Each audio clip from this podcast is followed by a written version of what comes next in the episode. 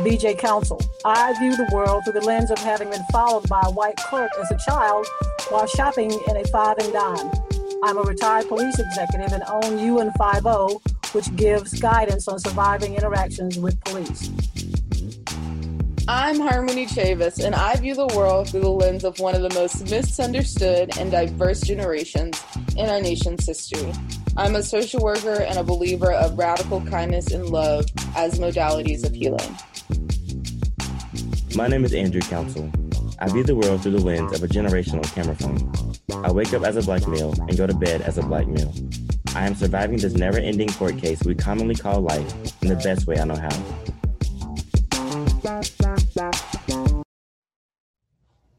All right, welcome back, everybody, to You and 50 uh, from the Bull City. For those of you that may not know, we are recording out of Durham, North Carolina, the Bull City.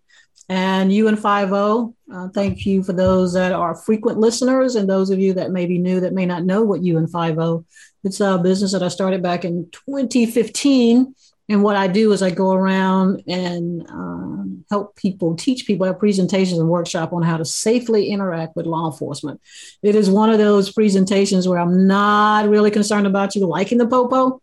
Uh, it's about you just getting home. It's about everybody getting home to to include law enforcement. So we, have been doing that for several years. And so uh, what we are doing tonight is we have a guest um, Mr. Tyrone Lamont Baker that we met uh, at, a, at a workshop several about a month, little yeah, about two months now, I guess, um, here in Durham, and uh, he was very supportive. He even he even did a little video for us so that I could push out there. So that was really cool of him to do that. And then my co-host, for those of you that know Andrew's my nephew, and he's my co-host. My other co-host, Harmony Chavis, was not able to to join us tonight. So, first of all, Andrew, how things going with you? Going well. Um, adulting. I think I've been talking about adulting for a while, but it's okay because I feel like I'm not gonna get used to it. So I turn like 57, so it's fine. and, and and when he says adulting, it means he just graduated from college earlier this year. And Now he has his own apartment all by his lonesome, and trying not to be a stalking kind of auntie. So I'm trying to figure if I can go visit, but you know, I guess we'll work that out. So okay, you can stop me as much as you want. Mm, sure, you say that now. Sure. so we have uh, Mr. Tyrone Lamont Baker. Uh, thank you, Tyrone, for joining us. Hey, thanks for having me. Yeah, no, I um, Tyrone and I met uh, with my with Abby, who's our social media guru, uh, at a presentation. Like I said, he was he was very supportive, and it's always nice to know um, that he supported the work that that I'm doing. And when he and I talked, I was just intrigued about his lived experience and his willingness to share that and the work that he's doing. Uh, with that. He, I'm gonna let him kind of go into that. He sent me his bio, we'll have it up on there. But I, Tyrone, I kind of want you to talk about what you do. I think one of the things you step up, you you're on the board of directors, so tell me about that, and then I also want you to tell me about the North Carolina, the North Carolina Center uh, in Actual Innocence that you're also working with. So just tell us a little bit about yourself before we kind of get into the nitty gritty. Okay. Uh, well, for starters, um, as was alluded to earlier, I am just as involved. I, I did 14 years in prison. I got locked up at the age of 19. I was released at the age of 33. I actually was released in August of 2020, last year. Mm-hmm. Um, uh, while I was incarcerated, you know, I, of course, made a commitment to educate myself and, you know, becoming the best version of myself I could become. So I took countless classes. I read at least 630 nonfiction books. I taught. I was a uh, I, I, yeah, I was a I was a tutor. I was a, a, food service. I was teacher's assistant for the food service technology class for a couple years. I was a business lecturer. Um, I, I did a. I, I was busy. Let's put it like that. I managed to um, actually delve into writing. Um, probably about six or seven years into my bid, I, I wrote a few articles that got published in academic journals, um, both here in the United States and in Canada. Um, I actually linked up with a few professors with whom I co-author articles with, and that kind of led to me authoring my first book, which is called A Convict's Perspective: Critiquing Penology and Inmate Rehabilitation. It's a the pseudo academic text that's about um, prison and, and really the study of prisons and the ways in which prisons can be a little bit more um, contributive to society um, instead of you know their current practice, which is is not so much. Um, you know, from there, the the book kind of led to so many more opportunities that I've been lucky enough to take advantage of. I was uh, actually, I received a sentence reduction. Um, I wasn't technically supposed to be released until 2029. I managed to get out early. Um, there were some very solid connections that I made to a bunch of very, very um, solid people who believed in me um, so that, of course, led to a sentence reduction. Since I've been out, like I like was alluded to earlier, I joined the board of Step Up Step Up Durham, which is an organization. They help individuals who are disenfranchised or who've been um, who are justice involved. They help them with job placement, employment training, things of that nature. I'm a member of Bro Capital, which is a, a black male centric financial services firm. Um, I actually work now. My full time job is at the North Carolina Center on Actual Innocence we basically help guys who have been wrongfully convicted and we help them fight their charges. We help guys get exonerated for the most part. It's a small law firm that's based here in Durham. It's been around for about 20 years. Um, I, I, have done speaking engagements with the University of Pittsburgh at Greensburg. With it's it's actually a, a litany of of uh, wow. organizations that I've worked with. Um, wow. It, it's it's it, I've been busy. Just put it like that. I've I've oh, definitely been busy. man. I mean, I, I'm sitting here in awe. I mean, that that's awesome. I, uh, you doing a lot. You've written a book. Uh, I want to hear a little bit more about that. And and you were uh, open to me. Oh, I also wanted for for Durham. I also want to give. So you graduated from Riverside High School. Yeah, Riverside, 2005 Pirates. Riverside, yeah. uh, what and hopefully you're okay with some of the you know because I, I really want to because like I said, I'm going to be talking to you offline, but you know, you said you did a lot, you've done a lot of reading, you did a lot of this in prison, right? And you get, you went in and when you were 19? Yes, I was 19. Kind of, uh, and tell me what, what you, all this stuff you read, you, you applied yourself when you got in, when you were in, right? What mm-hmm. happened to not, did, were you not applying yourself previously before you went in before? Oh no, I, uh, no, I mean I'm not. It's, it's, it's kind of a, oh no no, it's not. I'm, I'm an open book, so whatever you know. So um, prior to prison, I actually um was raised in a solidly middle class family. You know, both parents in the household. I, I grew up down the street from Northern High School. Um, pretty much in between Northern and Riverside High School, off of the Latta Road. It was yeah split, split level home, manicure lawn. You know, there you go. so I yeah, I played sports. Uh, you know, I was I was I wasn't the the typical, I guess, you know, convict story. So um I actually uh basically got into a situation with an individual and I wasn't in the right frame of mind at the time. I had went through a, a, a breakup that I took way too hard, you know, and um so on the heels of that breakup, I managed to get into a confrontation with an individual, and I had this, you know, f the world mentality at the time because I just, I just mm-hmm. wasn't thinking clearly, and, uh, you know, this individual introduced guns into our beef, and I responded accordingly. And basically, me and a friend of mine uh, shot an individual's vehicle up, and a friend of mine, who's my co-defendant, uh, hit the hit the individual in the head. Uh, I shot out the individual's tail light and the individual uh, died as a result of the injury. So my co-defendant was given a life sentence, and I was sentenced to 22 years and seven months in prison. Mm-hmm. And what I didn't know was the victim in my case, who was a Caucasian gentleman, um, he had family members who were court officials, and that kind of didn't work in my favor. I, I, knew none of this at the time, you know. So right. um, when sentencing, when it was time to be sentenced, you know, I guess they they made an example out of me and my co-defendant. So right. Uh, that that was I, I, basically strayed from the path on which I was raised, and it led to me getting incarcerated. You know, I applied myself very much so throughout most of my adolescence, throughout most of my teen years. You know, this yeah. was one particular incident that, you know, I had a had a very bad few months right there that, that changed right. my life forever. You know, so yeah. um, that's just that's just how it happened. I mean, since then, you know, I've definitely been dedicated to, right. to trying to alleviate some of the misery I've caused. You know, so wow. So, so when you, you know, with this journey that you're on now, because you're working at, like you said, you board of directors step up, you're doing this work for the North Carolina Center for Actual Innocent. Kind of tell me what, what's your message? You know, I'm saying what, what, what is, you know, when, when, you know, there's all this stuff out here now talking about, you know, we need to take care of social issues, education, minimum wage, blah, blah, blah. You know, I mean, you know, the, the stuff.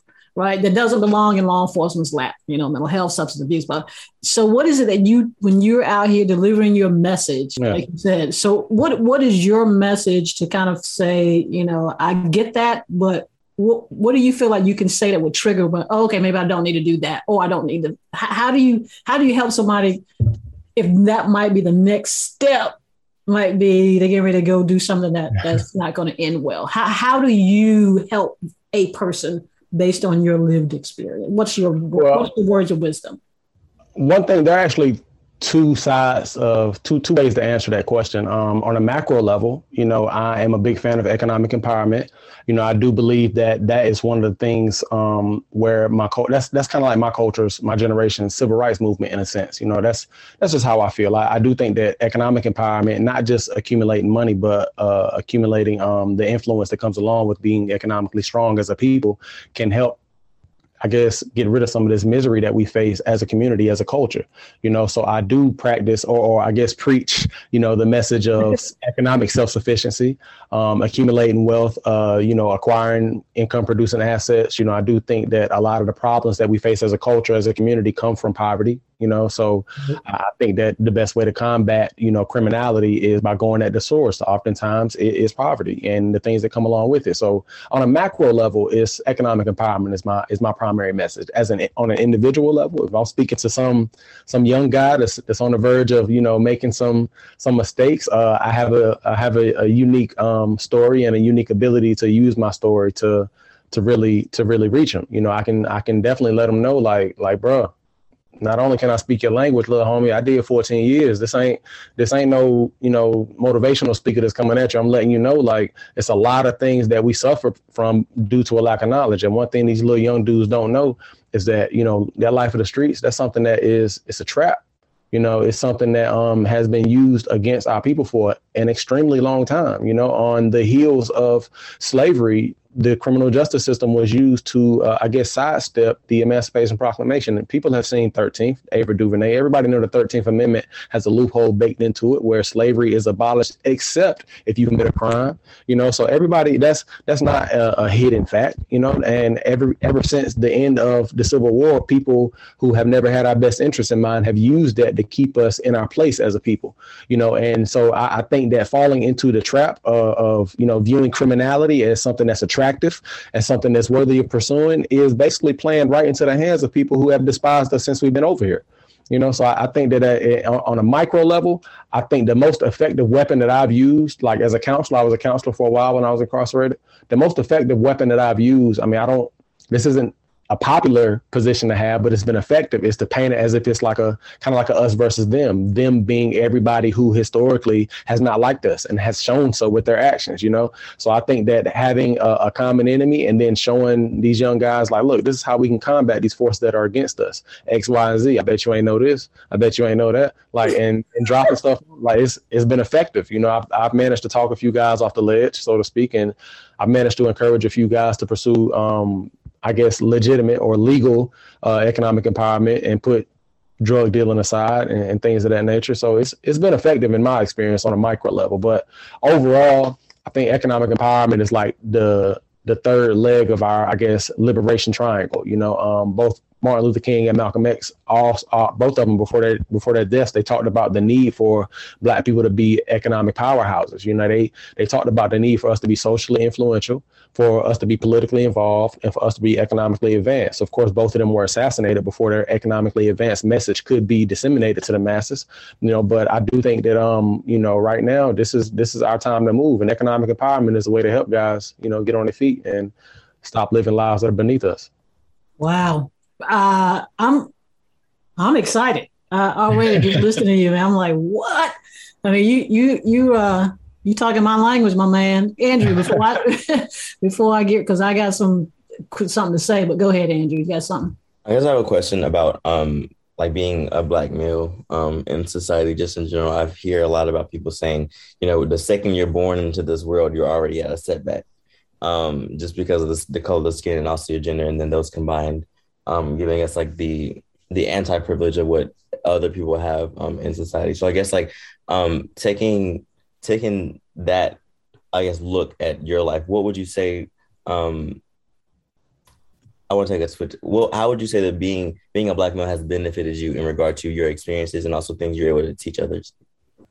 Well, for one, uh, I have this sense of of cultural pride that kind of like motivates me to, uh, I guess, help others. You know, and I think that that sense of cultural pride comes from knowing that our people have had uh, light skinned foot on our necks for so long. You know what I mean? So me being a black man in society, uh, I, I do think that prior to prison, one of the biggest advantages, I hate to say this, um, now this is again might not be the most politically correct answer, but one of my biggest advantages from being a black man prior to prison was the fact that people had such low expectations. And by people I mean people in positions of power who are not used to seeing people who look like me, you know, able to speak on a level that is above or at their level, you know. So I think that low expectations were something that I was saddled with, and because I was willing to to work hard and to demonstrate that I'm, you know, capable of performing on the highest levels in any category, I was able to exceed those expectations, which kind of opened up a lot of doors for me, you know. And it's unfortunate because those low expectations are rooted in racism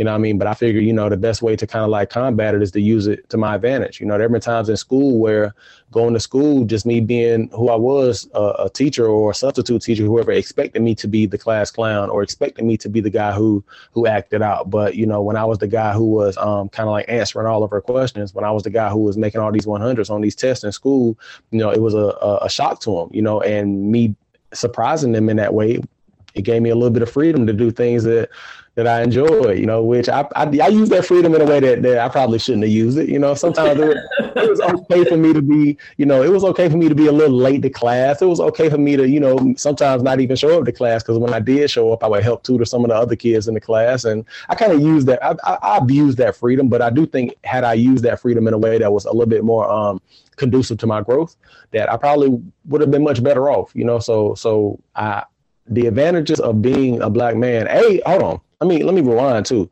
First of all, I mean, being a black man in America, like, but we were set, like for real. You know, what I mean, we were set. We are, are a people that are, we are a gender and a people who, a hands down, um, arguably, debatably, eh, are probably the most attractive men on the planet, probably the most capable men on the planet, probably some of the most resilient men on the planet. So just those innate traits are giving me a natural advantage. You know, it's other societal forces that have come against us to try to keep us, you know, from tapping into that potential. But we do have that potential. So that's something that comes from being a black man. But the low expectations and, and my ability to exceed those expectations are probably something that I can I can point to to answer your question. That's good. Thank you. Woo!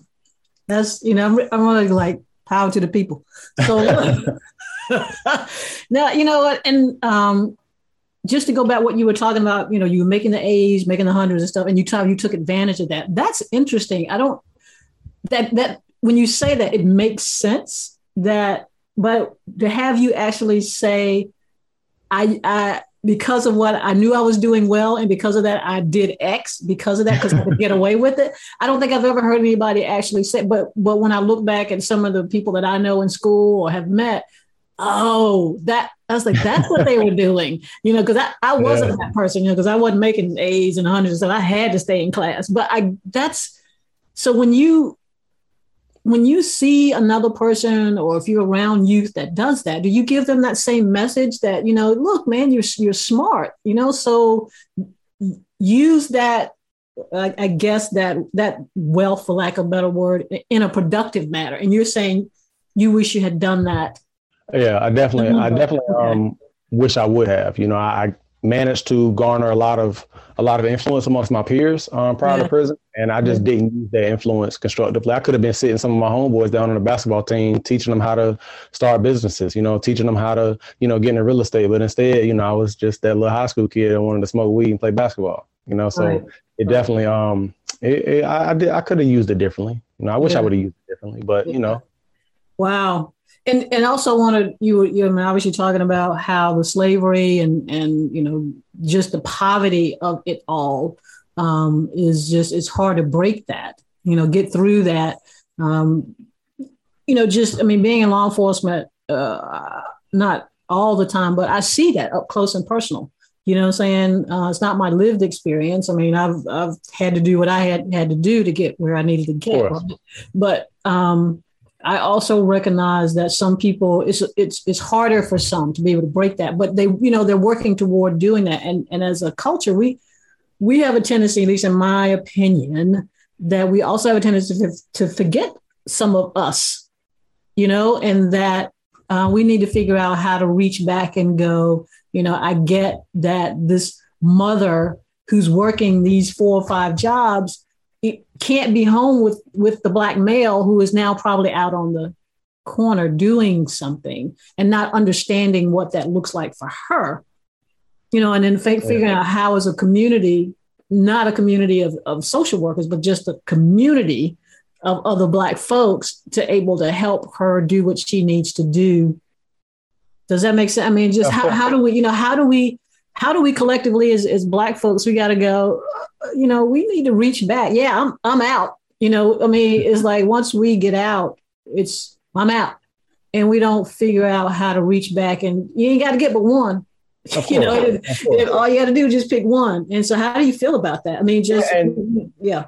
Now I, I think that uh i guess to answer your question um when it comes to us uh i guess uniting as a community to help um steer some of these young guys, young people in in the right direction. Um, giving back is key. You know, it's hard for people to be what they can't see. I would love for guys to look at me and see an example of post prison success. So guys who are incarcerated can see this example of post prison success and be like, okay, I see what's possible.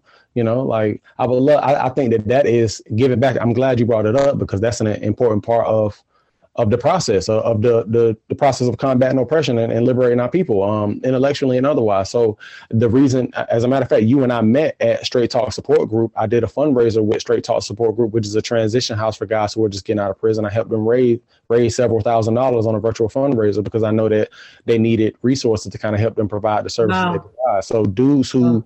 make it, so to speak, not only is it important that they give back, but it's also important that they maintain that relatability that you know they probably had before they made it, so to speak. You know, so um, I can speak to uh, a young guy and I can relate to a young guy who is coming home from prison, and I can let them know, um, you know, not only about resources that are available to them, but I can say, look, bro, look what I did, you know, and you can do the same thing. You know what I mean? So yeah. I do, and on, on top of that, um, uh, one of the things that is extremely important is specifics. You know, I've met up with a lot of people in the nonprofit sector here in Durham who are aiming and, seeking to do great things.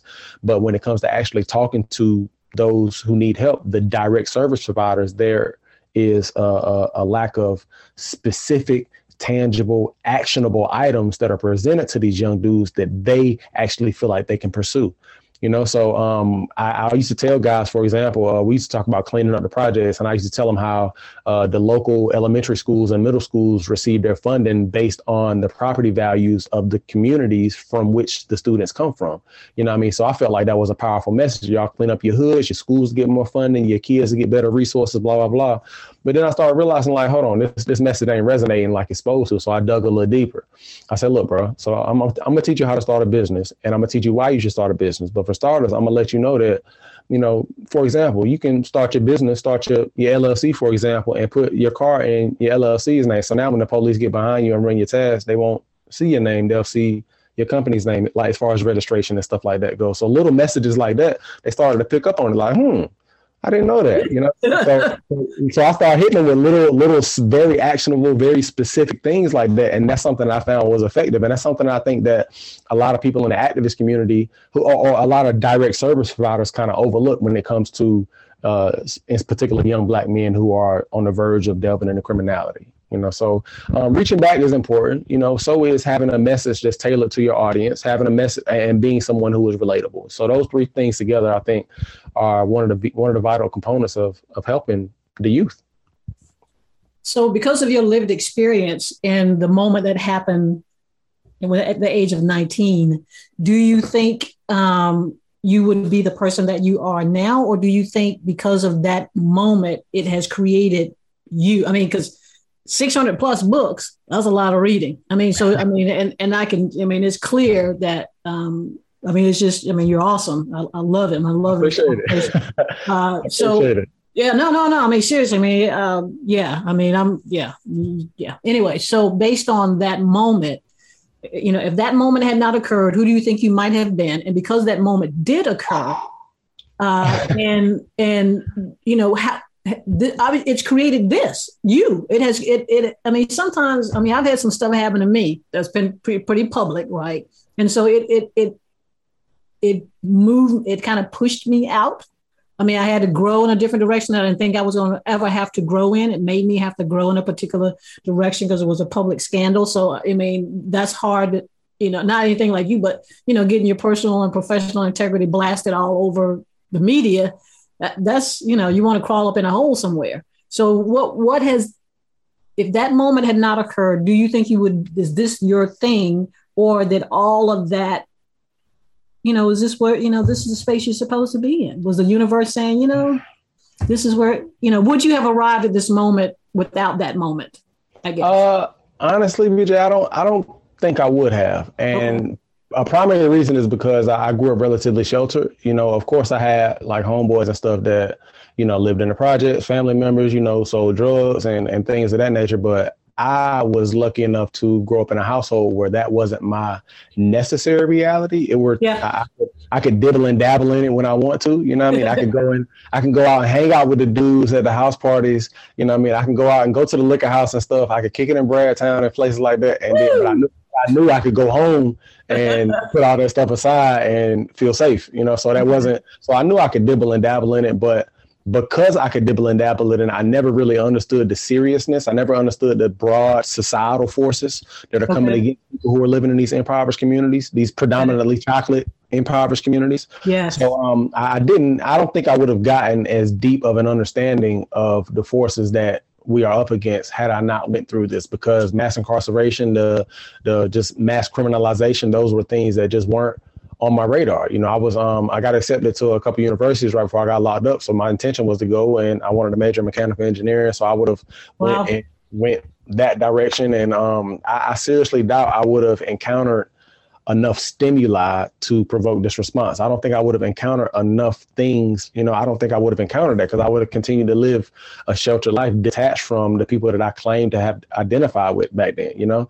So um, I don't think I would have arrived at this point. Now, now, of course, nobody knows for sure what would have yeah. or, or could have happened. You know, who's to say you know, I wouldn't have been exposed to it in many other ways. There are plenty of people out here who are doing great things, who are powerhouses, who did not go the route that I went. You know, I mean, there were plenty of people who lived an extremely, you know, green vanilla life who are solid activists now. You know? Love it. And green so, vanilla. What what yeah, is green vanilla? Green and vanilla. You know, I mean, there are plenty of people that, just that that's that is milk. Look, that is milk toast in another whole language. I know I heard of green vanilla. That yeah, yeah. You, you, ain't been exposed to crap if you live yeah. green vanilla life. Yeah, yeah, both together. So I know, right? Like I, said, I, don't, I don't know. Like I said, I think there, there are some solid people, and I can name a few who who don't have dark past. They have great past, great upbringings. You know, college educated, great in school, wonderful social circles, but they are very much woke and very much active on you know the the anti mass incarceration scene. You know, so right. I don't know. I might have went that way. Who knows? You know, or I might have went to Wall Street. I don't know. You know, so um, I yeah. do think that uh, I, I'm glad that uh, to be honest, I don't know what forces led me in this direction, but I'm glad that I was able to use my time inside to, like I said earlier, become the best version of myself. You know, so um, that is something that I I definitely don't regret. Of course, I regret the things that landed me in prison, and yes. I definitely am not advocating for prison. I hate prison. I despise it. It is contemporary slavery in many ways. It is residue of the slavery that our ancestors endured. It's just a contemporary version. It is horrible and it's ran by people who dislike me and dislike people who look like me and probably would have disliked my ancestors. You know what I mean? So yeah. um, prison is not the place for um, societal advancement. It's not the place to to grow. I, I, became the best version of myself, not because I went to prison, but despite going to prison. You know, so but I'm glad that I was able to use that time and and try to, to make it so that when I came home I could hit the ground running. Wow. I mean, I, and I appreciate that too. I, I think it's really because we never know what the universe is going to toss our way. Exactly. It, it, really just what do you make out of that, whatever it tosses your way, and and that kind of I guess determines the next step. You know, and you made the decision to, to, to, to get the best of you in this moment, and here you are. You know, I mean, you're preaching, man. I, I mean, I'm loving this. This is just This is powerful. Um, I think. Uh, tell me a little bit. Uh, tell me a little bit more about your book. Um, because we're, we're gonna you know we'll, we're definitely okay. gonna put a link out on on when we when we post the podcast so people can can can look at it but kind of i mean i don't want you know like i said i don't want to give away this all the story but kind of tell me what it was that drove you to writing this book and and what okay. kind of you know cursory of what, what's the message you're trying to send okay so uh my book is called a convict's perspective critiquing penology and inmate rehabilitation so what led me to it was uh, as i said before i was an avid reader so I started reading um, textbooks about criminology and penology, which is the study of prisons. So I wanted to see what the so-called experts had to say about the things that I was living through, you know, mm-hmm. the environment that I was living in. So in reading about in reading some of the, the work of some of the most prominent criminologists in the country, I started noticing little holes in in in their arguments. You know, I started noticing like, okay, you are very impressive on paper and you know you have a lot of respect in those ivory towers but some of your theories and arguments aren't exactly applicable to my lived experience you know so i kind of felt like yeah so i was thinking like you know here are a lot of people who a have never lived in prison you know and uh, for the most part have only looked at prison from a bird's eye view or from a detached vantage point right so i was like you know what i'm in here and i'm letting you know that my lived experiences are in direct contradiction to your theories, your, you know, quote unquote arguments. You know, so I was like, you know what? I'm gonna start writing the truth. I'm gonna start I'm gonna start writing some some some literature that can be taken seriously, but also reveals the truth as I see it on the inside. I looked at it like, okay, here are people who may have went to school for a decade, but you know they're writing about an environment that I lived in for a decade. There isn't a single academic outside of the field of convict criminology who has lived in prison as, as long as I do, let alone at all, really. You know, so I'm like, okay, so um, I would think that I'm just as much of an expert as any penologist or any criminologist. You know, they don't know what is. I, I, I, um, I was housed at ten different prisons, including the county jail, nine different prisons in the county jail throughout my entire bid. You wow. know, so no, there is no administrator, there is no prison staff member working in the state right now who has worked at that many prisons, let alone lived there. And I lived there for a couple years at each one of them. You know, so I got to see so many different administrations, so many different not only fellow prisoners, but so many different staff members, so many different ways of running prisons, so many different education programs, so many. I saw prisons that didn't have any education programs. Like I saw all of this. You know, I mean, academics don't see it from the vantage point that I see it. So I was like, you know what? I'm finna write this. I'm finna let y'all know what it is for real.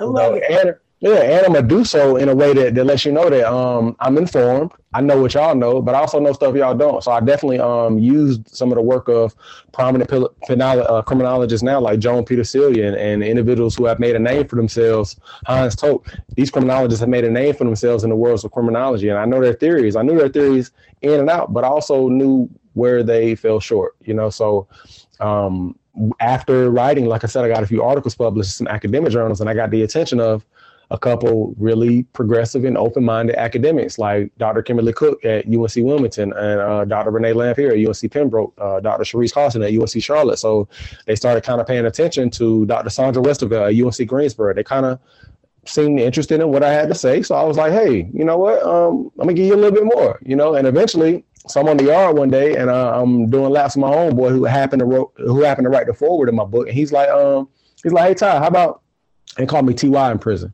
He was like, Hey TY, how about you uh take all your essays that you've been writing and just blend them all together into the form of a book, you know, because they all talk about prison. They're all, you know, critical of mainstream criminology. You know, they're all, you know, based on empirical information, real lived information. So why not blend it all together into a book? I was like, all right, I'll do it if you write the forward. He was like, bet. So I, you know, I, I took all my writings, blended them together in the form of a book, made sure everything flowed seamlessly and from there, you know, I um, went the self-publishing route, which uh, this is something that I don't think people who have something. One thing that I don't think people recognize about um, writing the type of book that I wrote, and which I'm very critical of North Carolina's prison system in particular in my book, um, is that I'm writing this in an environment where I don't have any control. There were a couple times where my manuscripts just happened to get destroyed in routine oh. searches, and oh, wow. you know, there were a couple times where you know officers are, are, like, you know, just all up in my business. Like, look, what you what you doing? I had to hide like I'm Anne Frank during World War II or something. You know, I mean, I'm having to hide my literature, so oh, you know, nobody, you know, what I mean. So I'm like, I couldn't. I had to make sure I had to write in secret sometimes. You know, there were times where I was sitting in the cell, and I mean, sitting by the window because I happened to have one of the little prison lights outside my window, so I'm sitting because they don't cut the lights off. So I'm sitting by the window writing, my eyes hurting and stuff because I know. I mean, I had to kind of like write certain parts in secret because I felt I felt like you know doing all this work. I felt like at any given moment, you know, the staff members might come in and, and see what I'm trying to do oh, and wow. get rid of all wow. my work. So it kind of so I, I kind of had doing self publishing a book outside of prison is hard, you know. So from within, it was like I was like, oh man. So I was I did my own marketing. Um, I, I, me and my mom my mom is that's my queen. So she uh she helped me in ways that I can't even explain. So what I would do is after my book was published, I asked my mom, I said, Mom, can you give me a list of the most prominent um, criminologists and penologists here in North Carolina? So she was like, cool. And of course, all of them worked at all the universities across the state. So right. I had their mailing, I got their mailing addresses too. So I was like, okay, mom, so this is what we're going to do. I said, mom, we're going to get 30 copies of my book. You know what I mean? And I'm gonna pick the 30, you know, most influential criminologists here in the state. And I was like, she was like, cool. So I was like, how about this? We're gonna go in each criminologist, we're gonna find something that they have written, like an article they have gotten published, a chapter they've written in the book or whatever. And I want you to send it to me. So my mama was like, cool. So my mama would send it to me.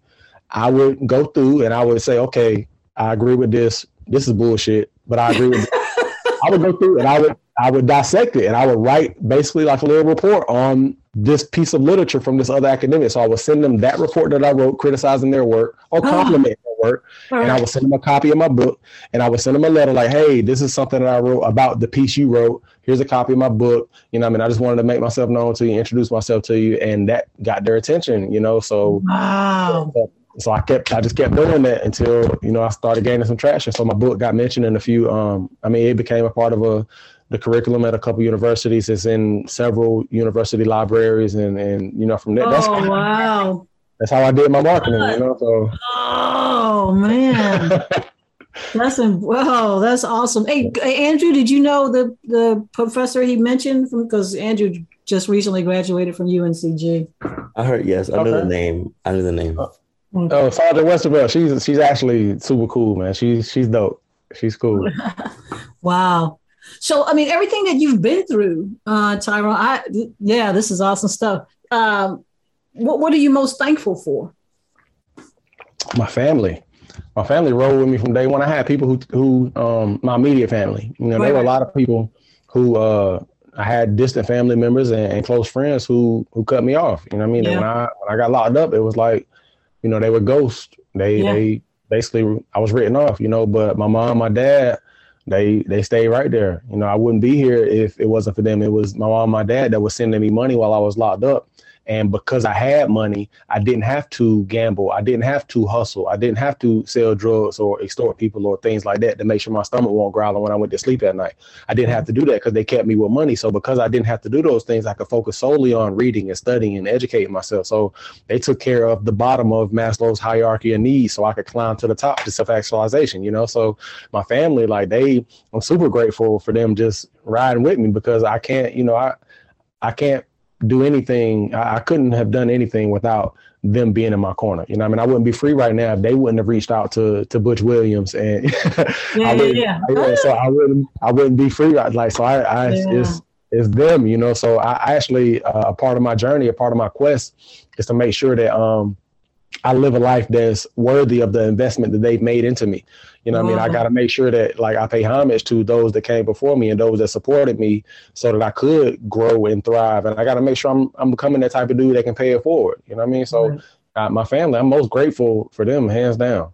Wow, wow, man. So you know, that makes sense clearly. And you know, my little stuff that I went through, I tell you, man, it, you you find out who your friends are.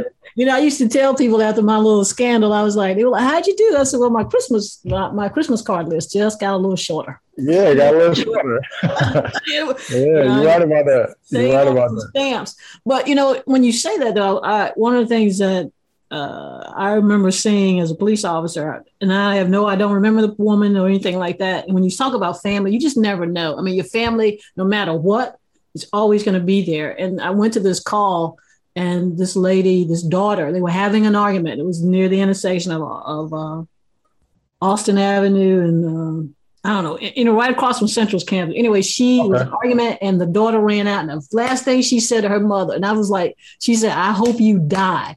And and you know, I've seen some stuff, right? And that particular moment has has just stuck with me because I've often wondered,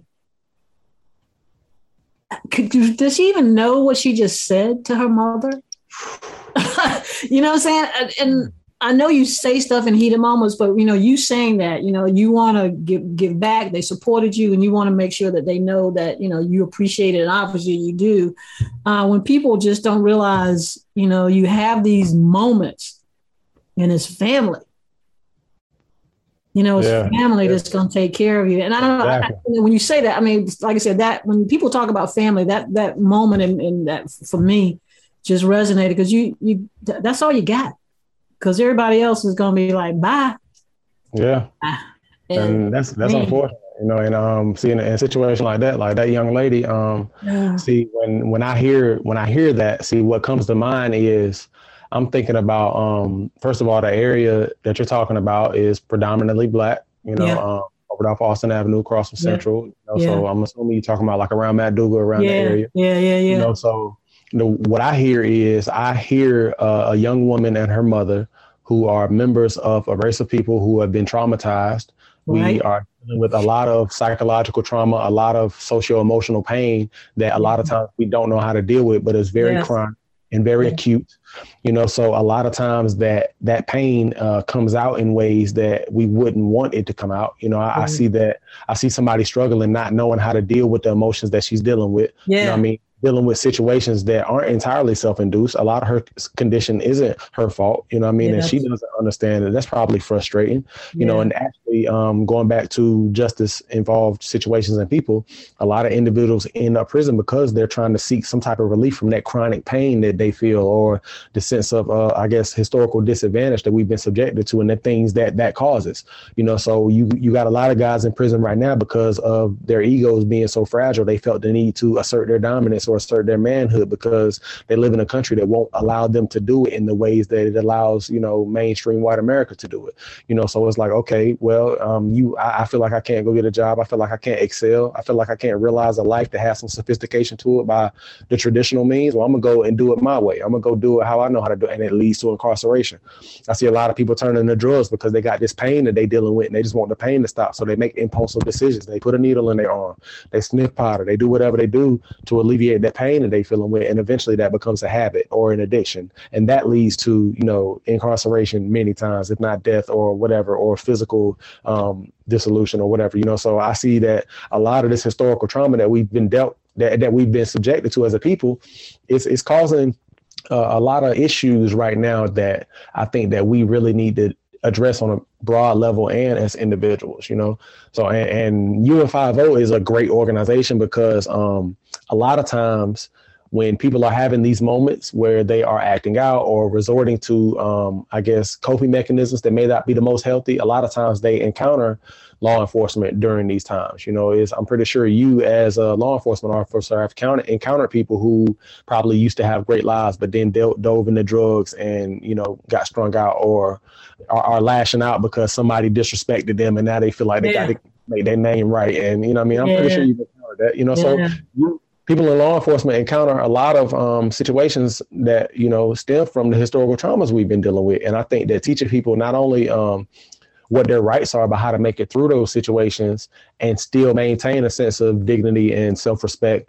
And you know, and, and I think that that's an important service that y'all are providing. You know, it's, it's really difficult to um, have a successful, quote unquote, successful interaction with uh, law enforcement, um, knowing that law enforcement uh, for so long wasn't an organization that was about the upliftment of black people. You know yeah. I mean? I'm talking about not only in recent history, uh, from the crack epidemic all the way back to the slave slave patrols. You know, Yeah. So it's not like uh, we have had an outstanding relationship with law enforcement. You look at pictures in a lot of those old photos of us being hung from trees. It's somebody yes. with a badge in the audience, you know.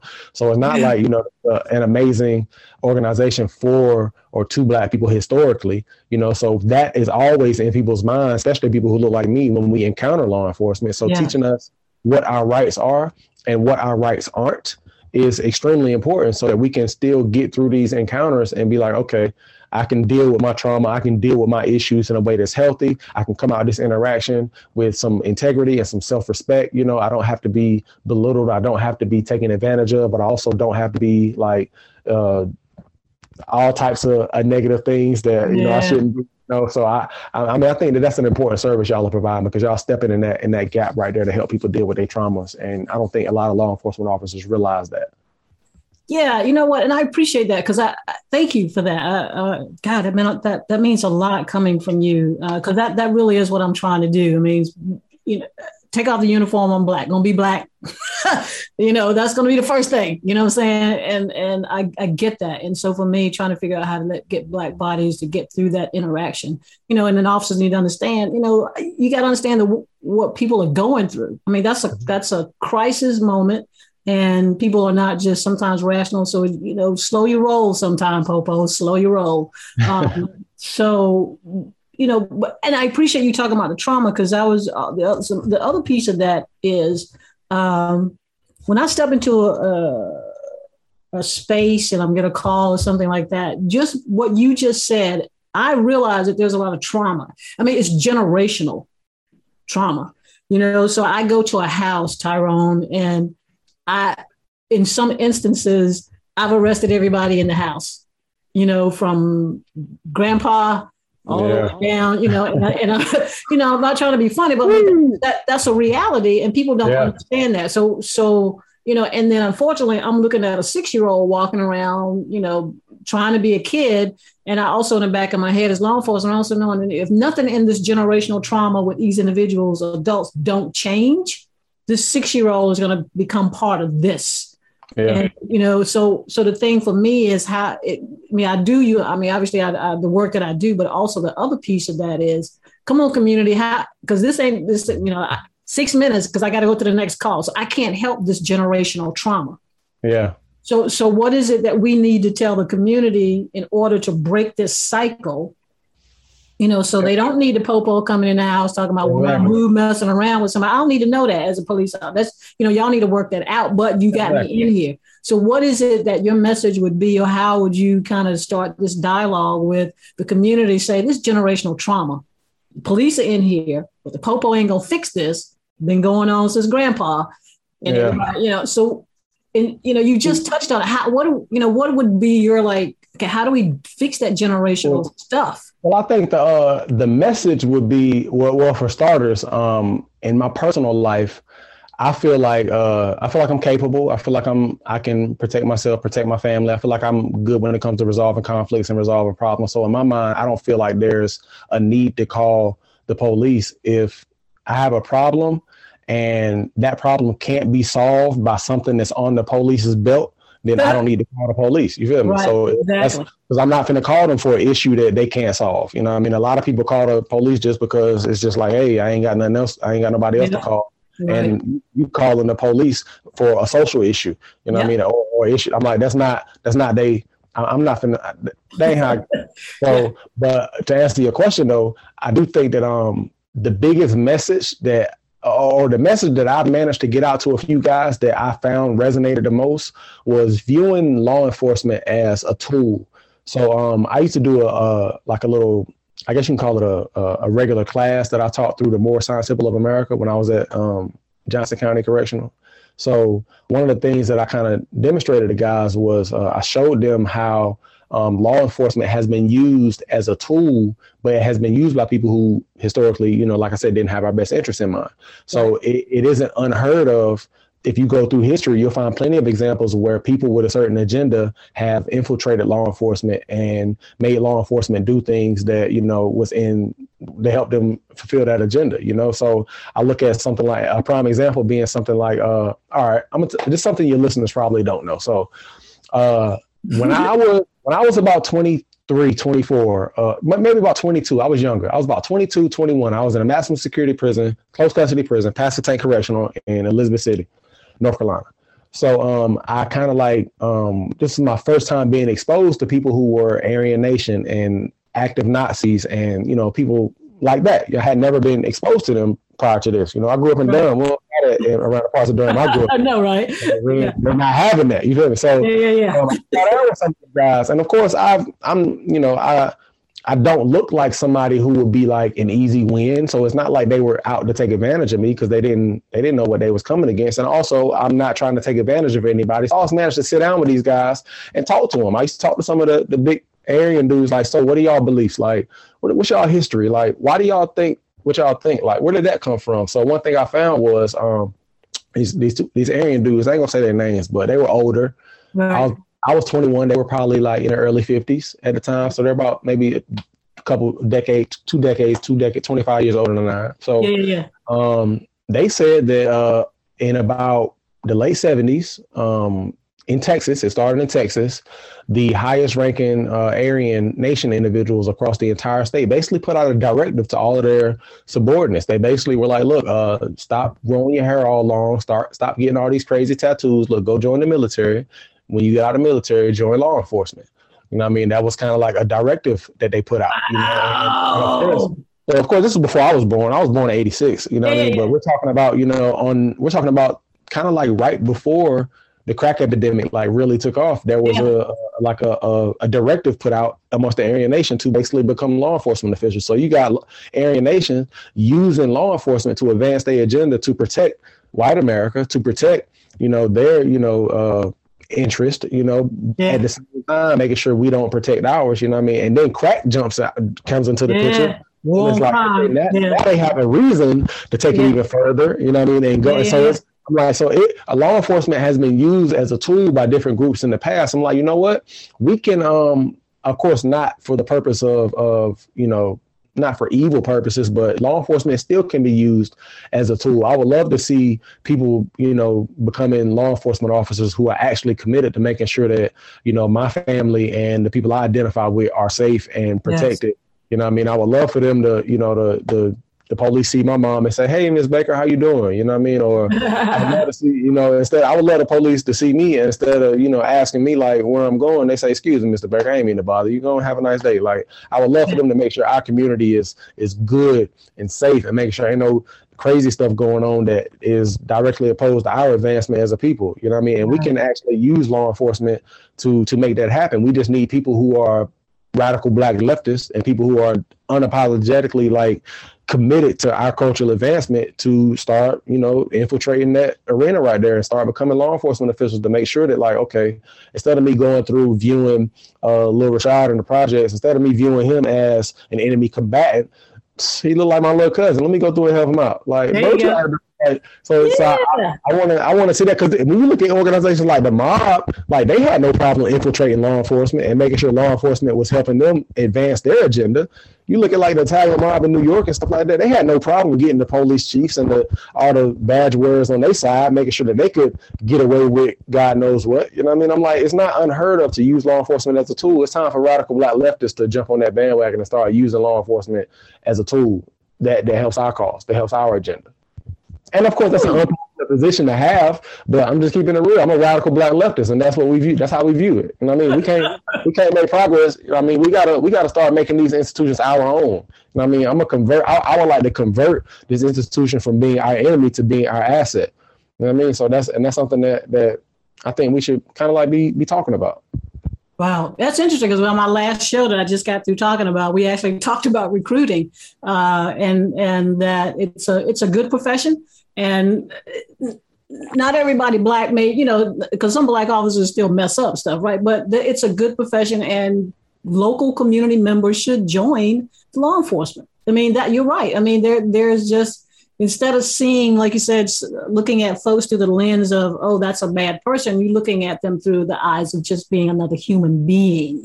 Yeah. and, and and just trying to be here and be empathetic. And and and but that takes the that takes the system that we talked about a little bit, just changing how they recruit, who they look for, what you know, what they want in a police officer. So yeah, uh, you know, I don't know whether I'm um, like you, the extreme leftist radical, but I definitely support the idea of uh, more folks who are about just the community being safer and treating people as human beings eh, because you're empathetic to that. So and and um, yeah, I mean, that makes perfect sense because we actually talked a little bit about military. You know, that may not exactly be the best place to go get people. I mean, not saying that they're not good individuals in the military, but we need to maybe the person who's doing customer service, you know, serving, pushing you your big McDonald's fries, you know, that might be the person that we need to hire as law enforcement. You know what I'm saying? So, yeah, definitely. And, yeah. and I think that'd be more effective. I'm pretty sure that, um, you know, I, I used to I used to stay in, you know, Northern Durham, you know I mean, in the community I grew up with. If I was the police, and I ain't got no military training whatsoever, but if I was the police, I'm pretty sure I could resolve more conflicts amongst oh, people yeah. in the community than any outsider could because I grew up with these individuals. It's like, yeah. bro, we went, like, yeah. I know y'all, we used to spend a night over your house as kids. Like, bro, yes. what's, what's, really going on? I, I, could be a more effective, yes. you know, like, you know, conflict resolver, you know what I mean? Because yes. I, I'm from here, you know, so, and I think that, um, Yes. Uh, the other side of that though is uh, we got to recognize too that um, sometimes you know um, people who have great intentions join law enforcement and become a part of the problem.